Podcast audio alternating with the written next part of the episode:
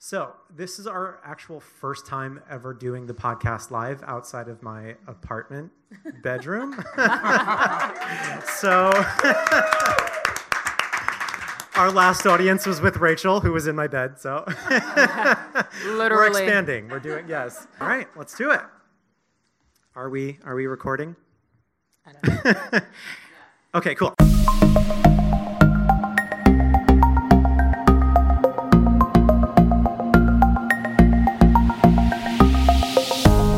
It's Tuesday, February 26th, and you're listening to this special episode of the Typed Out Podcast. I am your host, Nick Polifrone. Every week, Typed Out aims to deliver conversations that seek to expand the boundaries of understanding and acceptance. Under the generous sponsorship of RXR Realty, we are live at the Helmsley Building in New York City to continue the dialogue on Black History Month, and we have got an episode for you. Joining us as the esteemed guests of RXR and Typed Out are Jyll Hubbard-Salk, founder and teacher at Urban Asana in Crown Heights, Brooklyn, Lamont Blackstone, founder and principal of GL Blackstone and Associates, and African Health Now president and founder and member of RXR CSI, Nana Eyeson-Akiwowo. But first, before we all learn what it means to be a boss and a trailblazer, please welcome back my co star for the evening, contributor for Typed Out as well as Huffington Post's Queer Voices, the lovely, the fierce Spencer Jones. How's it going, Spencer? Good, good. It's good to be back. Yeah, can you believe New form. we're actually doing a live podcast? Oh my god. This is crazy. I know we're outside of the four walls of my apartment. Yes. Things look different without a bed around. Um, so, one question that I wanted to ask you is how many people, based off of your name alone, think that they're about to interact with a male? 11 out of 10. Yeah. It, you know, especially at work when they see my name at the bottom, you know, the boilerplate underneath my email, and they assume, oh, you know, and then they call, and then they say, oh, can is he there? Is he there? And I'm like, oh, here he is. Can I help you? So I, I kind of run with that. I think it's entertaining. Yeah. Yeah. And has I, Spencer Jones, we've talked about this, that your last name comes through slavery on both sides of your family. Yes. and how the name is Welsh in heritage, I believe. And so, how many people, just based off of your name alone, expect a white male? Again, 11 out of 10. Yeah. You know, it's always been very entertaining when I, you know, have my name on a resume and, you know, they call me up if they're interested. This is when I was looking for a job. I'm gainfully and happily employed. Um, and they are they probably have an idea in their head of how they expect a Spencer Jones to look. They expect a white male, uh, probably from UK, perhaps, and I'm none of the above. So in walks this brown woman, and they're looking. Is Spencer here? Okay, Spencer. Yeah, Spencer's right in front of you. And it was actually done by design. I mean, Spencer has a twofold purpose. My grandmother's last name was Spence, so it's sort of in her honor. And the idea that my parents had was to kind of confuse people a bit, because unfortunately, in the corporate world and in other sectors and other areas, people do judge you by the name you have. We hear stories of people with more ethnic sounding names just having their resumes thrown into the trash. Doesn't matter where they went to school, doesn't matter what their qualifications are. Just like, well, I can't pronounce your name. But if your last name is Tchaikovsky, all of a sudden that's not a problem. That's not too difficult to say.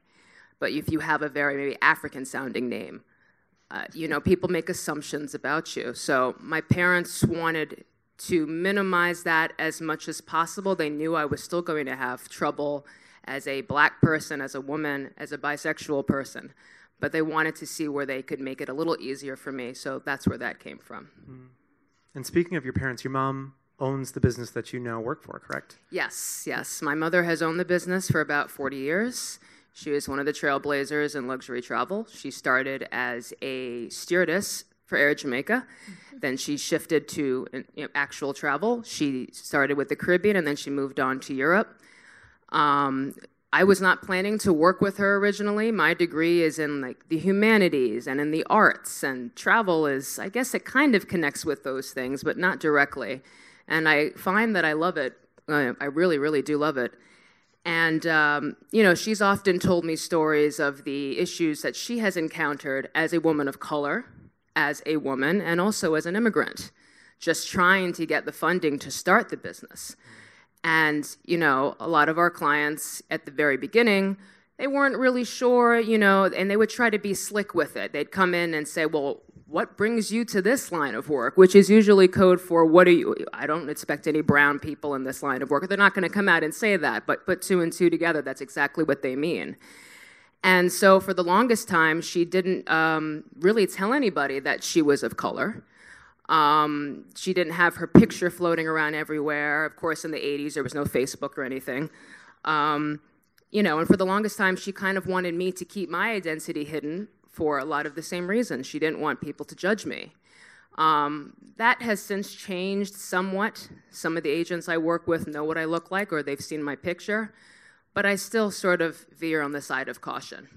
Yeah. Because sometimes you have to buck the game and sometimes you have to play it. Yeah.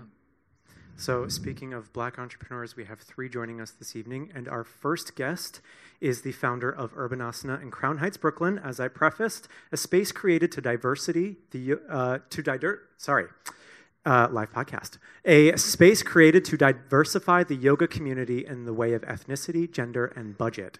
In addition to teaching at Urban Urbanasana, she has also brought her practice to public and independent schools throughout New York City. Please welcome Miss Jyll Hubbard-Salk. Hi, hi, hi. Hey, Jyll. How you doing? I'm okay. Good. I'm, I, I'm, I'm having some health issues right now, so but I'm here. I'm yes. Pre- I'm present. Yes. Okay. So, Jyll, Urbanasana is dedicated to, to diversifying the yoga and fitness mm-hmm. space. Mm-hmm. Can you speak a bit on how you accomplish that as well as how the fitness industry is otherwise exclusive? well, I started Urbanasana opened about eight eight years ago, and I've been teaching yoga for about twenty years. I've been doing yoga for about thirty years, and I just knew. A lot of the times, I would go to yoga studios, and I would only be the one, the one woman of color. You mm. know what I mean? And I'm a six feet Amazon so I stand out. So I would always be the woman of color and always be the woman of color. And I just kind of got used to that. But once I started to teach more, I started hearing stories of people going to various yoga studios out of Brooklyn, in the city, downtown, uptown, and how they were being excluded mm. and not seen. And one example is one of my friends went to a studio that I frequent and the woman told her, "Oh, you can't do that posture. Your butt's too big." yeah, and so um, and just it was just time for me. Spirit spoke, and I'm like, I need to open a safe space. I need mm-hmm. to mm. open a space, a safe space that you don't have to pay thirty dollars for a yoga class. A safe space that you don't have to have a hundred and eight dollar Lululemon pants on. And mind you, I'm a Lululemon ambassador, so I've been with them. So I, I, I mean, I, I can talk shit. Yeah. so um, um, all of those things shouldn't have to matter, and it's just really important to come. Thank you. it's his eyes.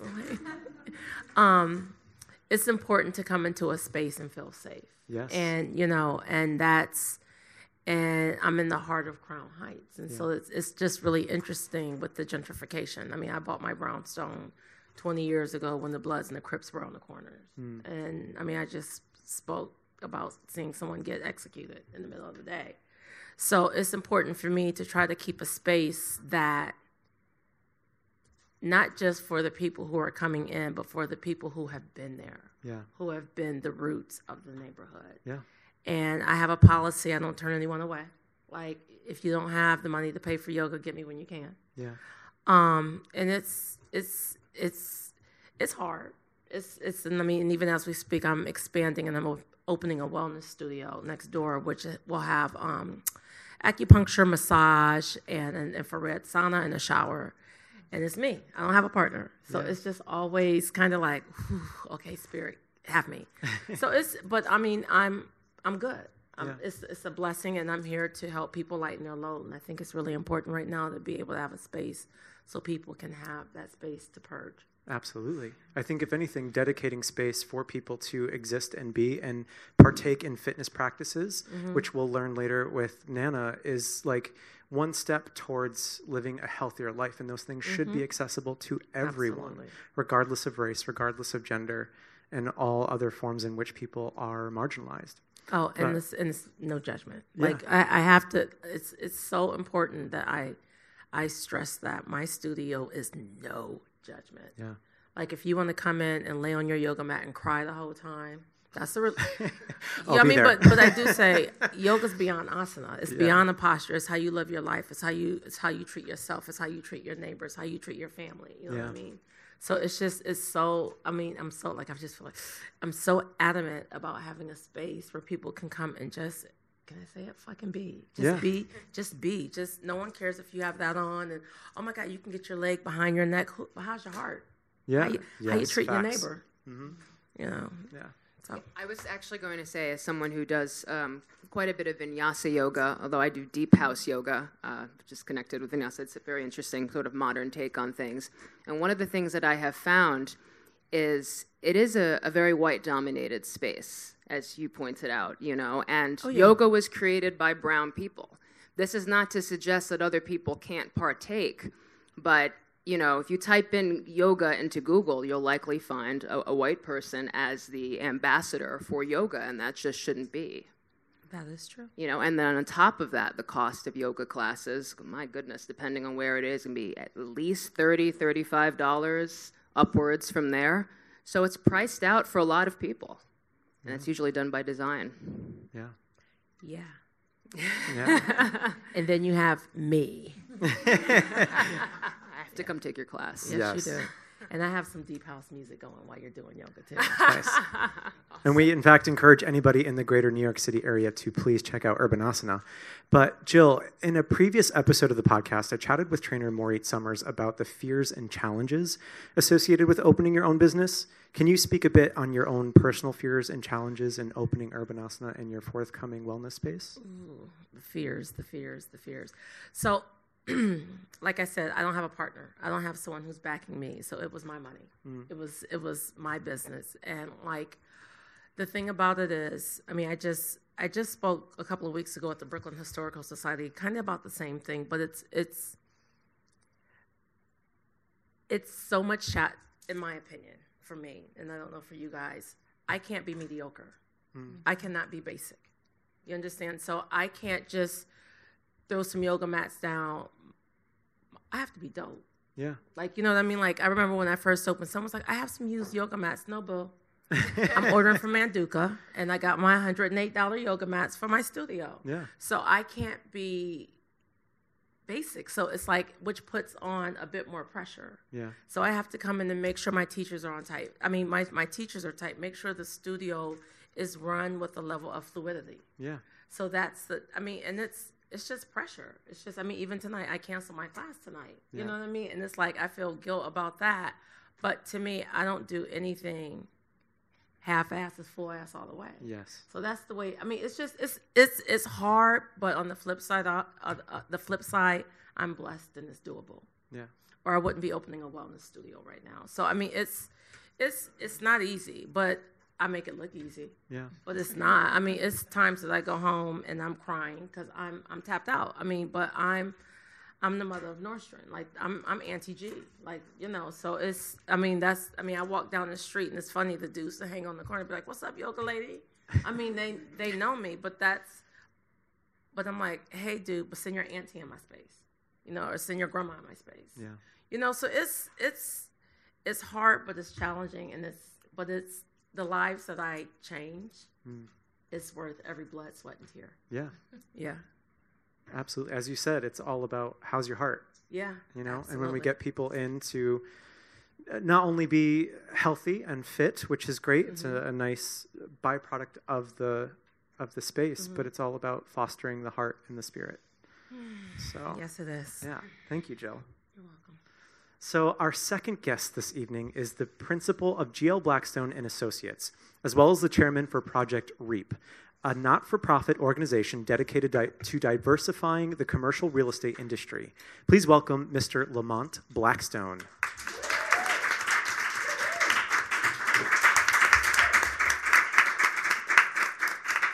good evening lamont how are you I am fantastic. I'm glad to be here, Nick. Yes. Also, your voice, by the way, is just amazing. Um, I'm envious. So, please, uh, for everyone here tonight and also those folks listening along, can you please explain um, Project REAP, which I know is very important to you? So, what is Project REAP? And you're right, it is very important to me.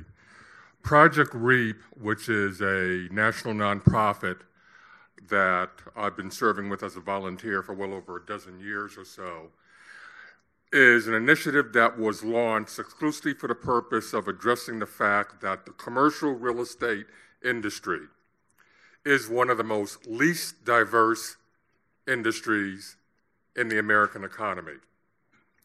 And as an educational initiative, mm-hmm. as well as a networking initiative, what we do is that we operate a 10 week academy that is operated in the evening, basically two nights a week for 10 weeks. And over the course of that 10 weeks, we expose our candidates to all of the basic disciplines of the commercial real estate industry. So it's really designed to take folks who are interested in getting into the commercial real estate industry. In some instances, they're already working in the industry, but perhaps they haven't had an opportunity to get exposure to other aspects of the commercial real estate industry. So, Project REAP offers them a vehicle for learning about the multifamily sector, about the office sector, about the retail sector, as well as being introduced to all of the basic functional areas. Mm. And the end game here is to facilitate our graduates, our alumni, to get jobs in the commercial real estate industry. But at the same time, some come to the program with aspirations of becoming a developer. Moral of the story be careful what you ask for.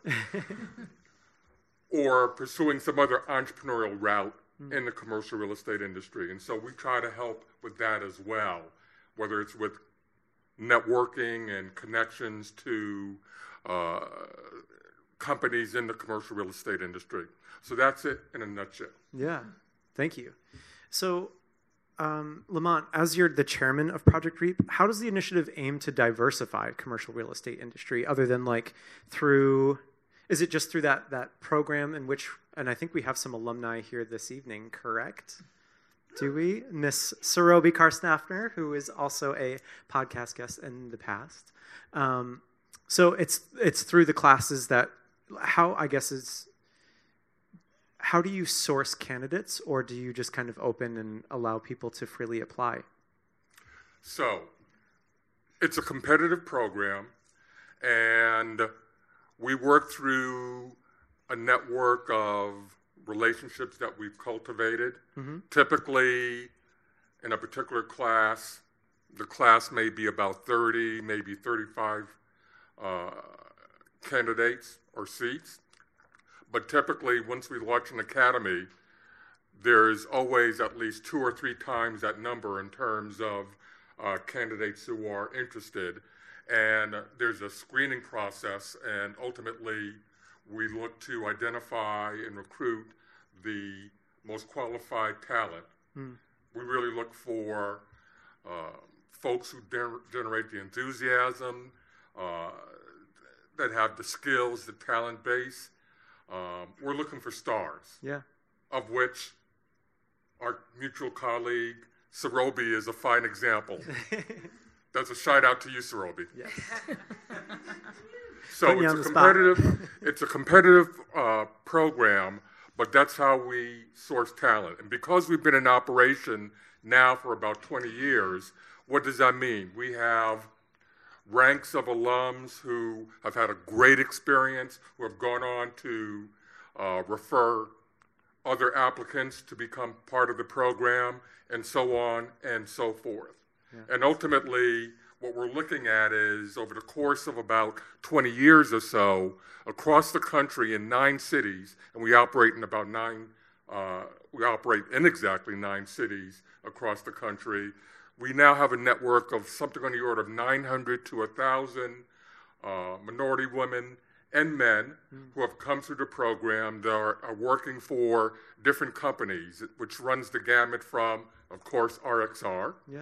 uh, to IKEA, to JP Morgan Chase, to uh, Shake Shack, uh, to a variety of different companies uh, operating in different aspects of the uh, commercial real estate industry. Mm. And what brings it all together is the commercial real estate industry being the uh, beast that it is. It's all about the built environment. Mm. You know, to what extent can uh, minority women and men have an opportunity to work in organizations that are about shaping the built environment, whether it be uh, the apartments that we live in, whether it be the office buildings that we work in, whether it be the retail stores that we shop in, and in one or two instances, whether it be the healthcare institutions mm-hmm.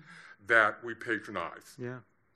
Yeah, and I think hopefully we all know from experience that as you diversify your workforce, the greater you have for innovation and for new ideas that people bring to the table. So I think, I mean, as it, it, feels a shame that in 2019 we still need to remind people that diversity is important, but that's why we're here.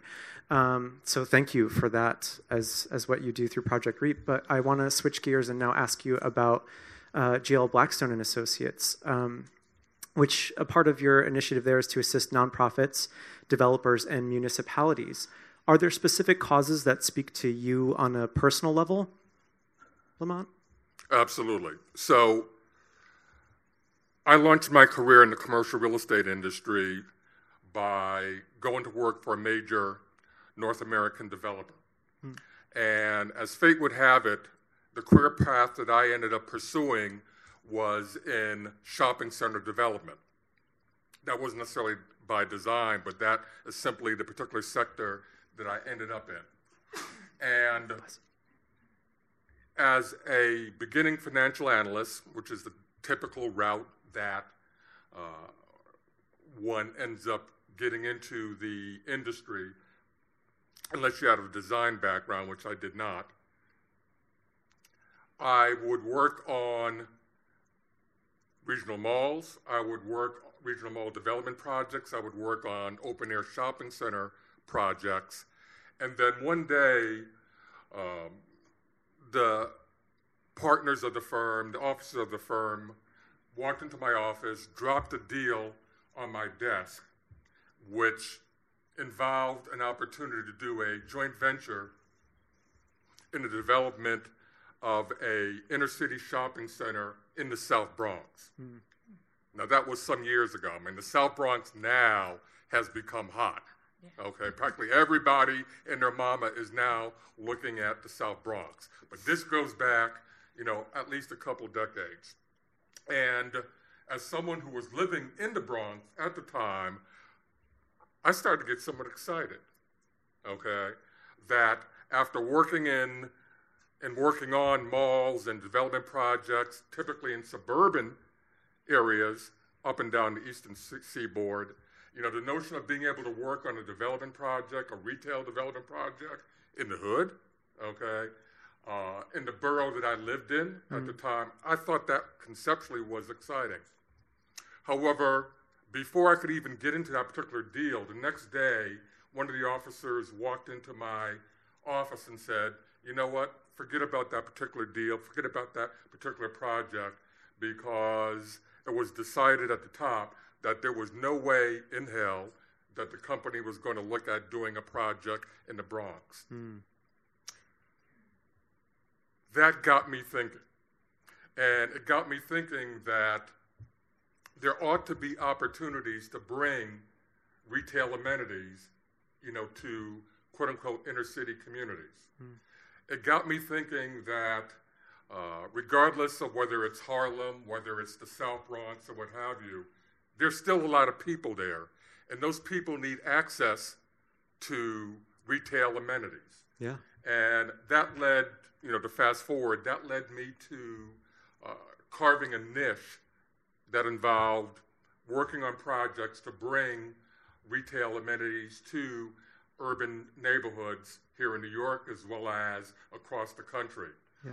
One good example of which was I was part of the original development team that helped to develop, it's closed now, uh, the Harlem Pathmark Supermarket up on 125th Street near in uh, East Harlem, mm-hmm. which at the time was developed and became the largest supermarket in Manhattan, uh, which at the time or leading up to that had a whole lot of naysayers. And in fact, I had colleagues of mine in the shopping center industry when I shared with them that I was going to be working on this effort to bring a full sized supermarket to East Harlem. Many thought that I was absolutely crazy. And in fact, I think I heard comments such as, that sounds like a career killer. and it'll never happen. And what makes you think that there's market support for, you know, that type of development? Hmm. But as history has shown, and East Harlem is still a work in progress. But that store had a great run for about 20 years. Mm-hmm. It's closed now, but the reason why it's closed is because another developer has bought the site with plans to scrape the store and build a uh, market rate uh, multifamily project on top of it. So the moral of the story is that don't assume that communities can't support certain developments. And what gets me really excited is working on opportunities to bring capital, to bring retail amenities, to bring uh, projects that can work if you simply exercise the creativity, you know, to look at how you can overcome the barriers to entry mm. in order to uh, make sure that a Harlem or a South Bronx can have much, you know, of many of the amenities that other neighborhoods, within reason. Yeah. Okay. You're not going to see Nordstrom or Neiman Marcus open up in the South Bronx. Right. Okay. But you know, should uh, did Harlem, should East Harlem have a full service supermarket? Absolutely. And for that matter, I'll say this and I'll stop. Who would have thought that Whole Foods would have come to Harlem? Hmm. But it did. Yeah. That's amazing. And I, I well, this just reminds me of um, an older episode with Phil Donahue, where he was in conversation with somebody about how uh, racism and racial injustice takes form in urban neighborhoods. And it's how a lack of resources for these communities is emblematic of a larger problem at whole that this country faces. And Spencer, I saw you as you're grabbing that mic now. I know you have something to say because Spencer is a Bronx resident. So. Yes, I'm, I'm originally from Manhattan and I moved to the South Bronx when I was 15, so it's about half my life in both boroughs, and I've seen the South Bronx change dramatically. And I started to notice that, you know, with these changes invariably came, um, you know, tenants, a lot of white tenants. And now, you know, we have this. I live across from Joyce Kilmer Park.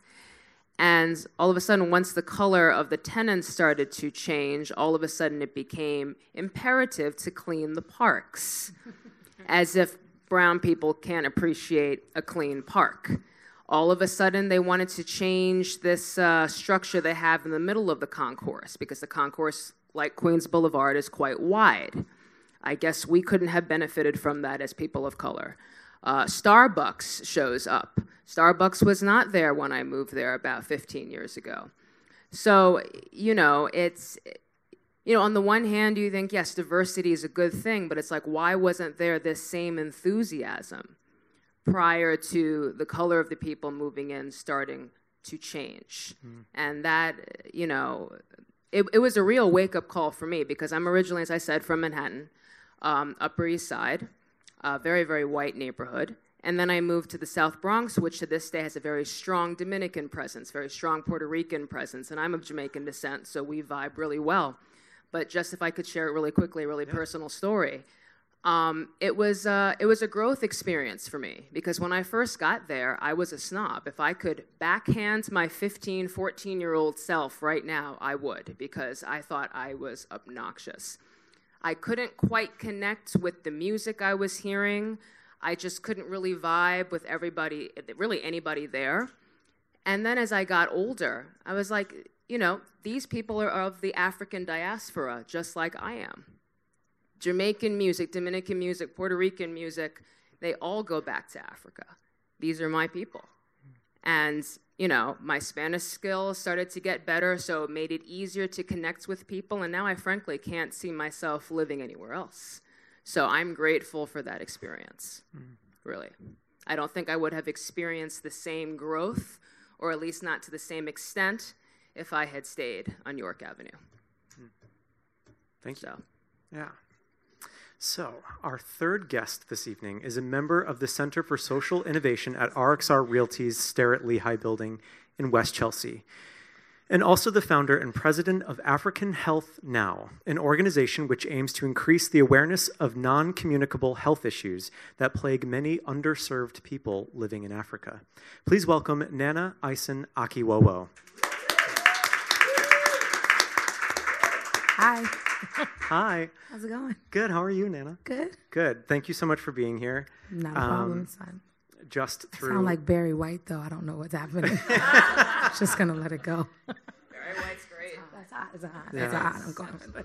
I'm so excited, as I've been excited to speak with everyone on this panel, but uh, just diving into your work, Nana, it's incredible. My friend uh, Rachel happens to work in public health, and just she helps open my eyes to the disparity that exists there. And so I'm really excited to have you here this evening and Thank you. excited, excited, to, to pick your brain about some some of the work that you're doing. Cool. But if you wouldn't mind please sharing with everyone live here this evening and also listening along on all of our podcast outlets um, the health fairs that you implement in raising health awareness in Africa. Um, okay, sure. I, will start off by saying that I do not have a medical degree. So if something happens, don't ask. I'm not, I'm not able to help anybody here at all. Um, but um, I started off in, in publishing, and um, I was a bookings editor for a magazine um, for many years. And I was at a photo shoot, and my father had a heart attack in Ghana. Mm. And the person who picked him up, don't know what happened. It wasn't me. No pop filter. It wasn't me. Um, the person who picked him up and brought him to the hospital called me mm. because I was the last person my dad spoke to. And so he called me and said, you know, Madame, your father's dying. And I was just like, no, because I spoke to him a few minutes ago. He's not dying. Mm. Like, this is a random call. And he was like, no, I picked him up and he, um, and he's, he's sick in my car, but I'm going to take him to the hospital. And I was like, oh, wait, okay, let's put this together. And my father had gone to the clinic because he was having some issues with his leg they had ace bandaged his leg, and at the time, my dad was in his 60s. Um, and they ace bandaged his leg and they sent him home. And in the taxi ride home, he had a heart attack. Mm. And the taxi driver noticed it and took him back to where he picked him up, which was the clinic. Um, so I'm here at Milk Studios doing a photo shoot, and my father is all the way in Ghana dying. And I didn't know what the answers were or how to fix it or what to do. And I remember just being like, can you just stay with him? Like, if this is what it is going to be, he can't be by himself. And ironically, or as God would have it, someone texted me back when the when you had the sidekick phones. I had a sidekick. So someone hit me on my sidekick and was like, I'm in Accra. Where should I go eat? And I was like, at the hospital. And he was like, that sounds odd. And I was like, no, I need you to go eat at the hospital. I need you to go to the hospital. My father's had a heart attack. I don't know what to do. And he went, he sorted him, he found my dad, he talked to the doctors, he talked to the nurses, he paid for it. He became the voice because what we realized at that moment was advocacy is, was the missing link. Because my father not coming in a private car, my father not coming with a driver or this pretense of someone who had wealth, he was in a taxi cab and the taxi cab driver clearly wouldn't be able to pay for the bill or wouldn't be able to advocate for him. So my friend showing up and being the voice and saying, "I need a doctor, I need a nurse, I need someone to be with him. I, these, he needs to be fed." Like all of those really basic level things that you would expect, he had to advocate for him. And so that was the impetus of us starting our very first health fair, which for me was a fluke. Not a fluke, but it was just like, thank you for saving my life, you know, saving my dad's life. I just want to do something nice for the community. Um, I gathered 21 friends from across the country. actually across the world because I had friends coming from Geneva. Like if you were going to Accra that Christmas, I bothered you and was like, I need you to show up. And I needed them to show up, and a lot of them were like, Well, I'm not a doctor. And I said, You know, the thing that we forget is that we come from countries that inundate us with information. Every woman in here knows how to give herself a breast exam. She just knows. Every person in here knows, may or may not know the signs of a heart attack or what you could do for certain things. So that little base level of information is monumental to someone else who knows nothing. Yeah. And so we created this health fair that we started, and I think we started at like eight o'clock in the morning. We did no PR, there was no thoughts about it. It was just a community thing. And we had 350 people show up from 9 a.m. to 5, and they got their blood pressure checked, they got their glucose level checked, they learned how to do self breast examinations. We had a dentist there who did taught kids how to properly brush their teeth. We had over 300 children. A bunch, yeah, we had about 270 kids that had never been to a dentist had never been to a dentist at various ages, had never seen a dentist. Yeah. And the, the awe in their eyes when they saw this guy who was a dentist, who was Ghanaian, who was young, and they were like, Are you sure? And he was like, Yeah. And he was just like, I'm going to teach you how to brush your teeth. I'm going to teach you how to floss. I'm going to extract this tooth out because it's decaying and we, need, we can do that here. So that very first health fair was kind of like, I mean, I, I think I walked away saying I wasn't going to do it again. I was like, oh, this was great. I gave back to the community. My daddy's okay. I'm going to go back to fashion shows and doing the things that I know how to do. And um, I think the next day, a woman shows up to our house in Ghana and she had missed the fair completely, but she had seen someone on the bus with one of our giveaway bags. And she was like, I'm here to see the doctor. And I was like, Oh, that was yesterday, girl. Well, ain't no doctors here. I told you, I'm not a doctor. WebMD, I'm not a doctor. And my father was like, No, you can do it. And I was like, No, daddy, I'm not a doctor. And he was like, I know you're not a doctor, but remember what she needs. Mm. And so we sat with her and we talked to her, and she knew that she had hypertension and she was also diabetic, but she had never been able, past the time that they told her that she was hypertensive or diabetic, to check her glucose or to check her pressure because she didn't have the machine mm. and she couldn't afford to go back to the clinic. So at that moment, what I could give this woman was this machine and this opportunity to just put it on her arm and check her pressure and talk her through it and tell her you know, and find out her glucose and see what the levels were, and giving her the machine and all the remaining, you know, um, strips and the needle and everything that we had extra. She just, she was like, "You saved my life," and I was just like, at that moment, it's the aha, that light bulb that you realize what this small ripple that I've just small little ripple that I've done has created waves in someone else's life, and then I, we kept going back and. Yeah We've created, wow, Jesus, that was 2006.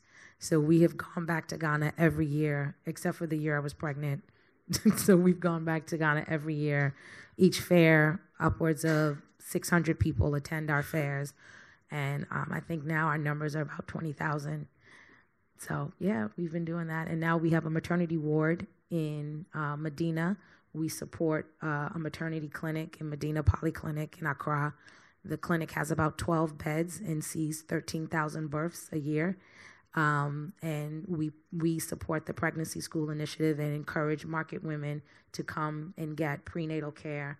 And we've launched our maternity go box initiative as well, which is an initiative that incentivizes mothers to come and receive prenatal care and to deliver at the clinic versus going back to their respective villages and delivering in spaces where we can't really control. So yeah, yeah it's been a while. yeah, that's incredible. Thanks.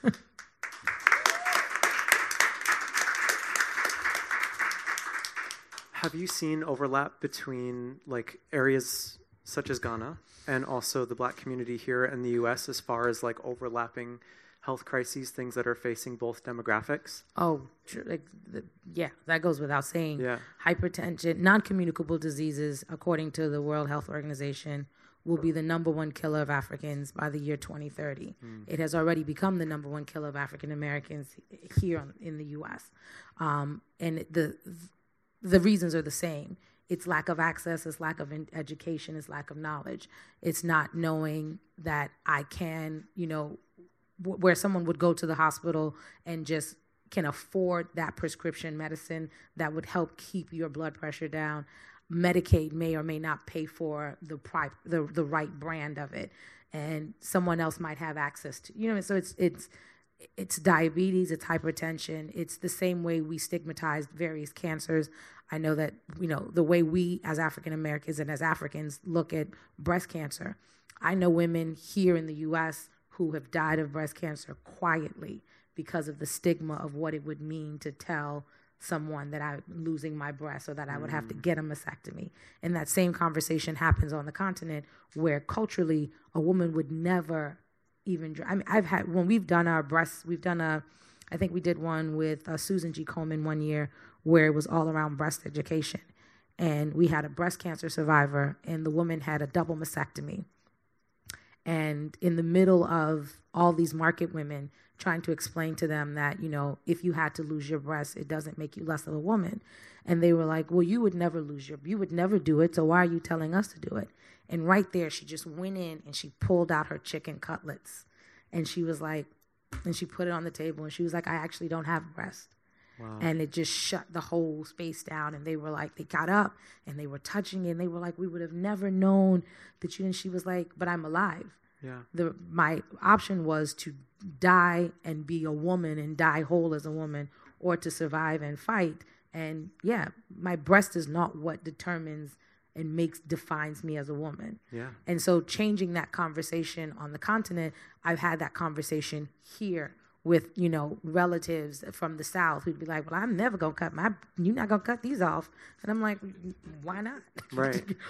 They're not. If that's what's killing you, just just cut it off and Right. let's you know." And it sounds you know I don't want to um, I don't want to downplay it or become insensitive to the fact, and I understand how important and how hard and difficult that decision would be, but also know that as a culture there's so many things that are taboo and so many things that we don't talk about both on the continent and here the in the diaspora. Um, and so i think that's why non-communicable diseases are you know raging our communities across the board. It's the same concept. Yeah. And I would just like to reiterate for our audience and also anybody listening along your body does not dictate your gender. Like, that is a societal structure. So, we just, that's one other thing that we need to get over is that uh, the way you look does not determine how masculine, feminine, or gender nonconforming you are. So, facts on that. on that Um, the other thing, uh, Nana, that I wanted to ask about is are there better ways to educate people about the public health issues that exist? Could, is this something that we could implement at our public school level? Is this something that's entirely in the hands of government as far as funding and making like this information more accessible to underserved communities? What, in your experience, do you where do you see the lack? I suppose in that um, capacity. I think I see the lack in the fact that people often think that it, it's the responsibility of one entity to do it. Um, we, I've never felt that it's the government's role, especially as I look at it from uh, from an international perspective, like uh, as Ghana. I don't think that the government has the infrastructure or the capacity to change the entire healthcare structure in Africa. It's just not the way we were set up. Um, and so I think that it becomes something that is a community initiative. And by community, it is both government, it is corporate, it is individuals, it is nonprofit, it is, or, you know, it is all of us coming together to decide and create a space in which you're teaching kids from a very early age. You're implementing it in how you educate your family at home, how you educate your family at the church, at the synagogue, at the at the mosque. So it becomes this thing that is is all encompassing. Hmm. So it's not just one entity's role because for at least I know in for, in for Ghana, there's just no way that the amount of government clinics that are underserved could ever be rehabilitated under one government rule or under the five four years that one president serves his or her term. It's just not feasible. And therefore and then that's just we're just talking about in Accra alone.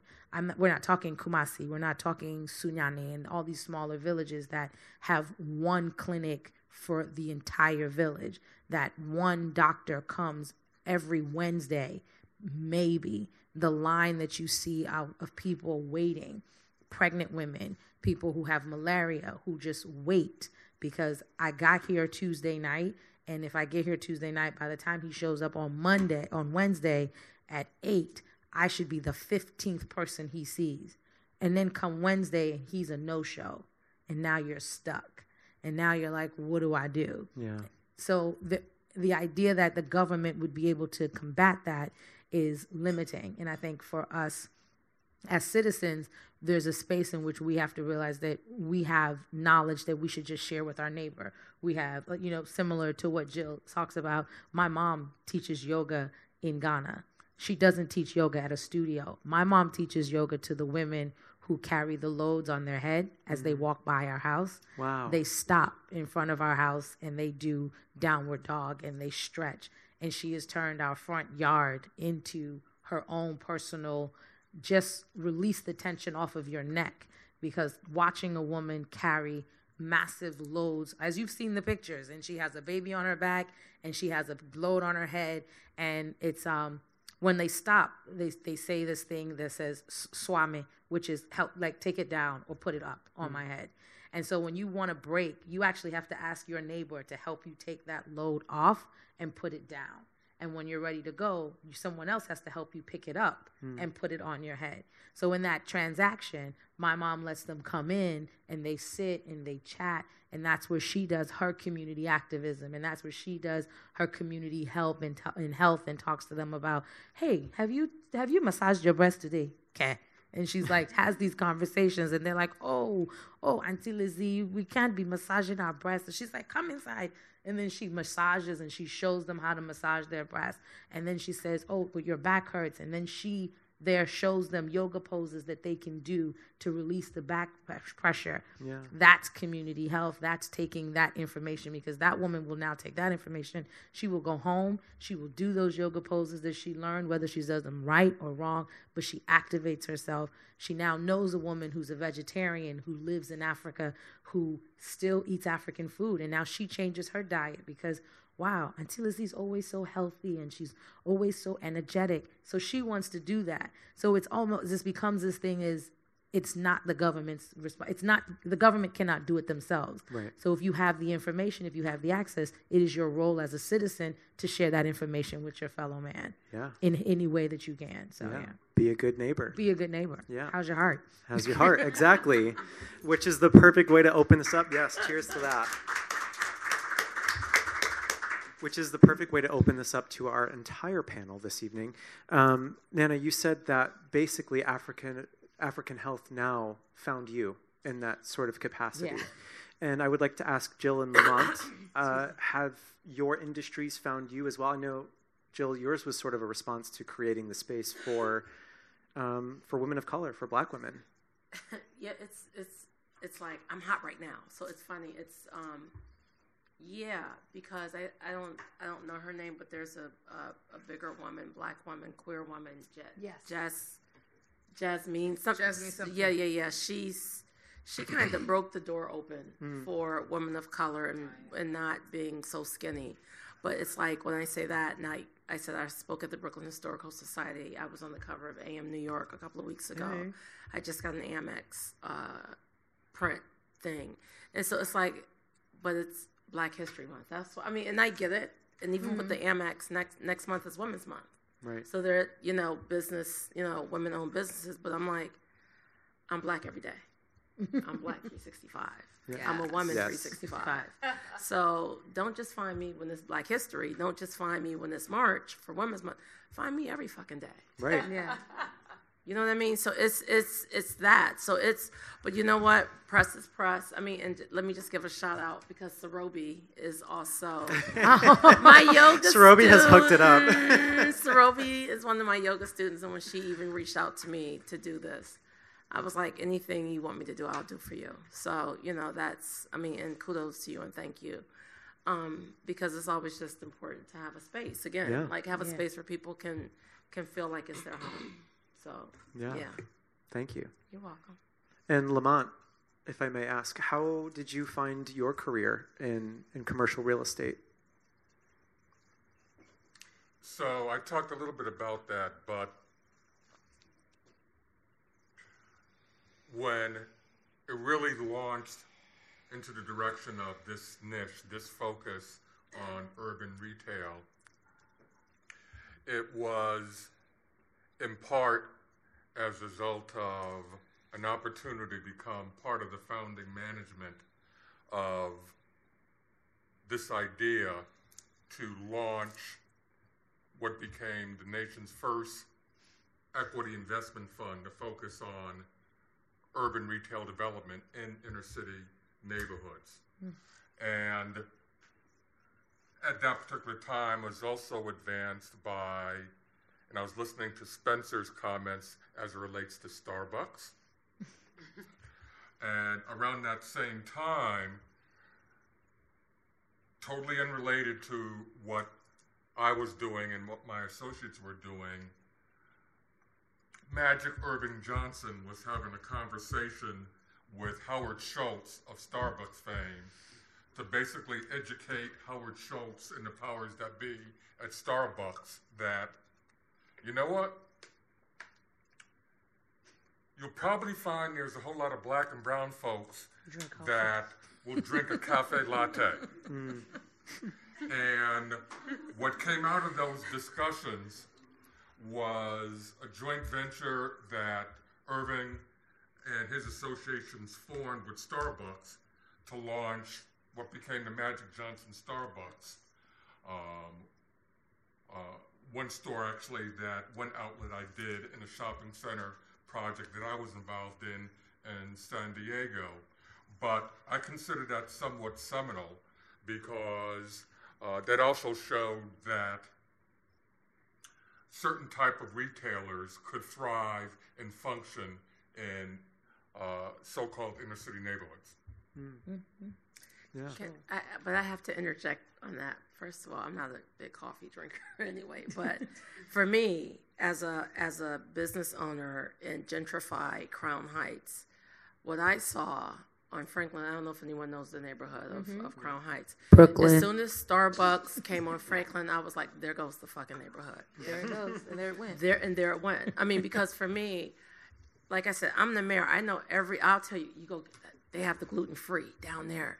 They have that empanada, and I tend to support small owned business and black owned businesses. And the thing about it is, and it's unfortunate that two of the people who open after me, their coffee shops are gone.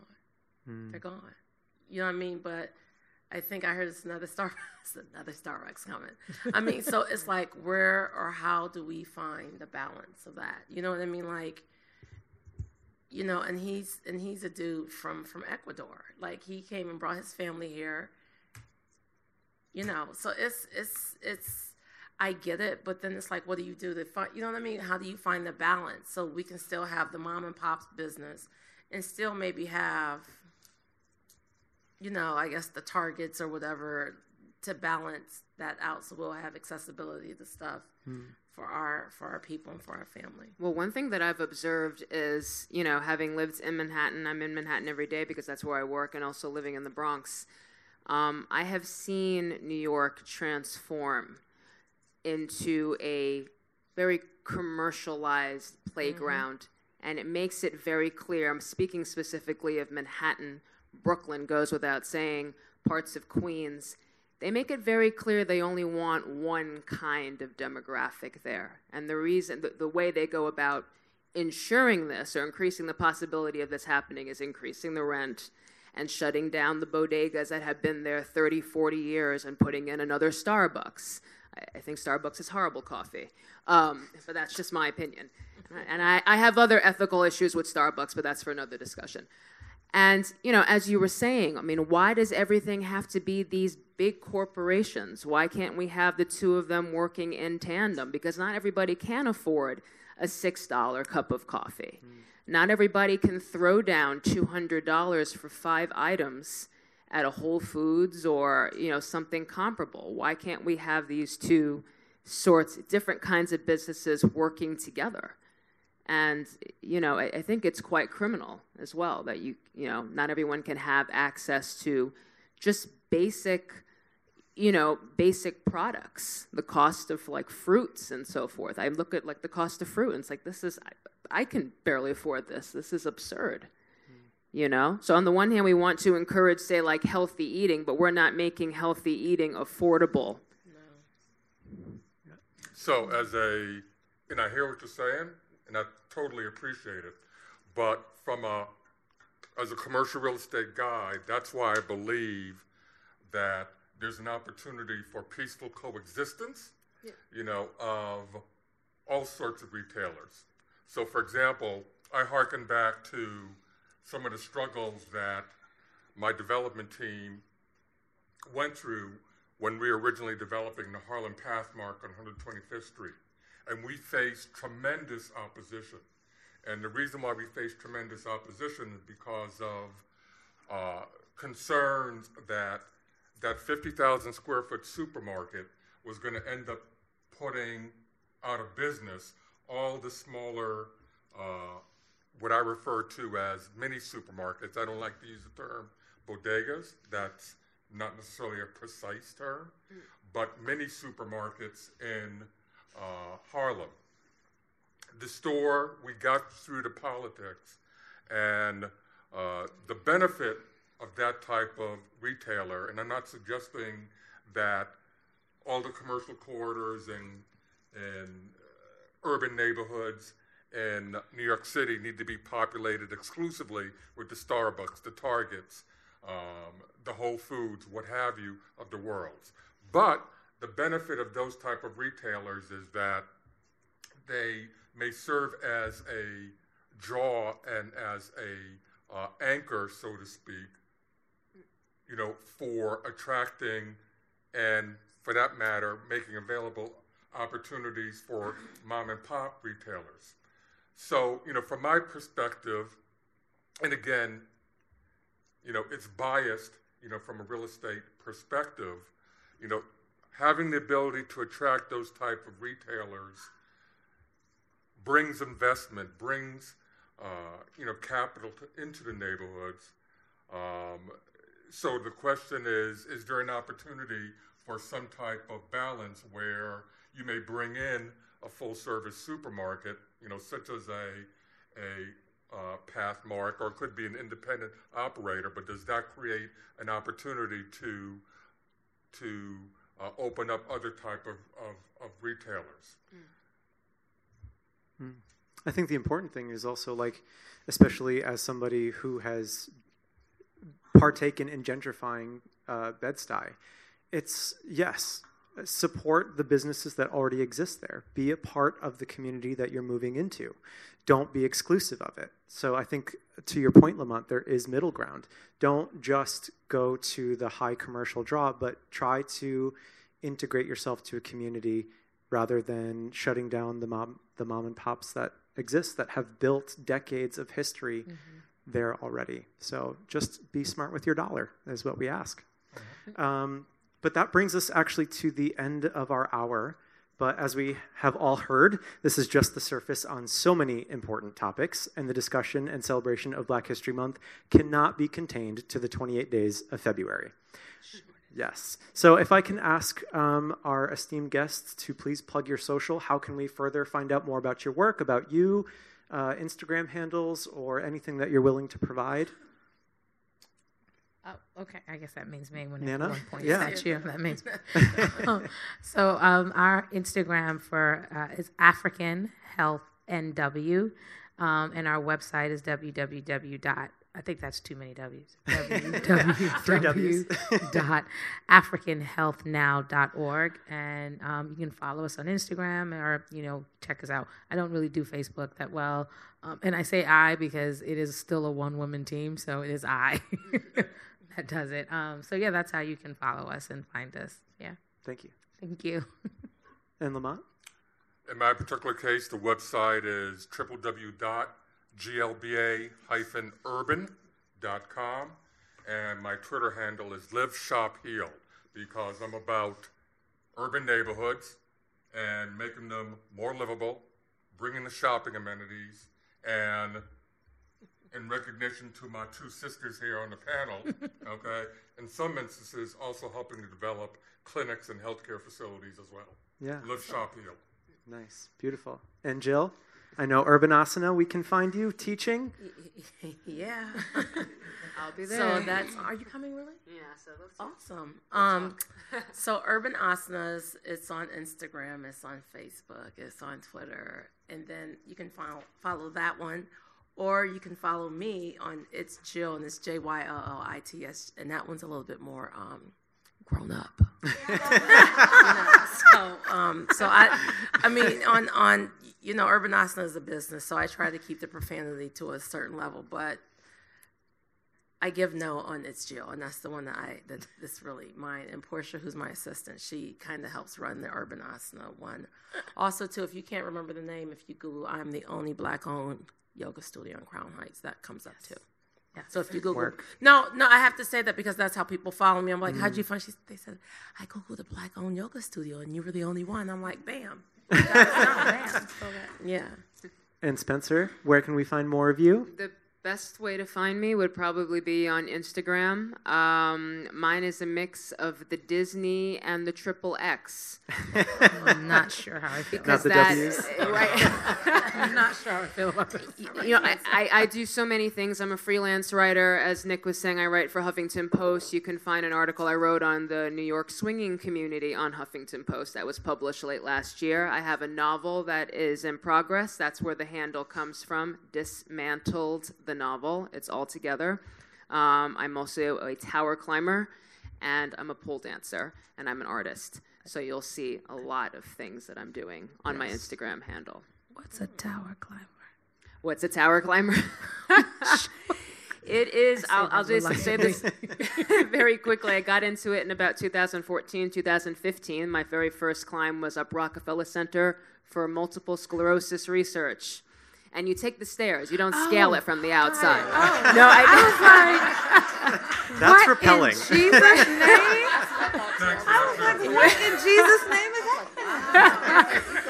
I, I, I value my life, and I've I've since gone on to do uh, the Eiffel Tower. I'm going to do the Eiffel Tower again in two weeks. I've done Sears Tower, I've done Freedom Tower, and a lot of them, as I said, are connected with some kind of a cause, a medical cause, or just for the love of sport. In the case of the Eiffel Tower, and uh, I'm usually one of very very few brown faces there. Um, and I'm more than happy to represent Yeah. great exercise and you know i hope to maybe inspire other people of color other people with larger physiques as well i'm also in the minority on that uh, you know so Yeah. So cool. Can I make a comment? yeah As someone who's also an aspiring novelist, Mm-hmm. I've already completed my manuscript. May I suggest that another great podcast would be to hear more about Spencer's novel? Oh uh, yes. Oh, trust that that's in the works. oh So once it's published, we will be having Spencer on. So thank you. And then I would like to thank our guests, obviously, for this evening Jyll Hubbard-Salk, Lamont Blackstone, and Nana Eyeson-Akiwowo.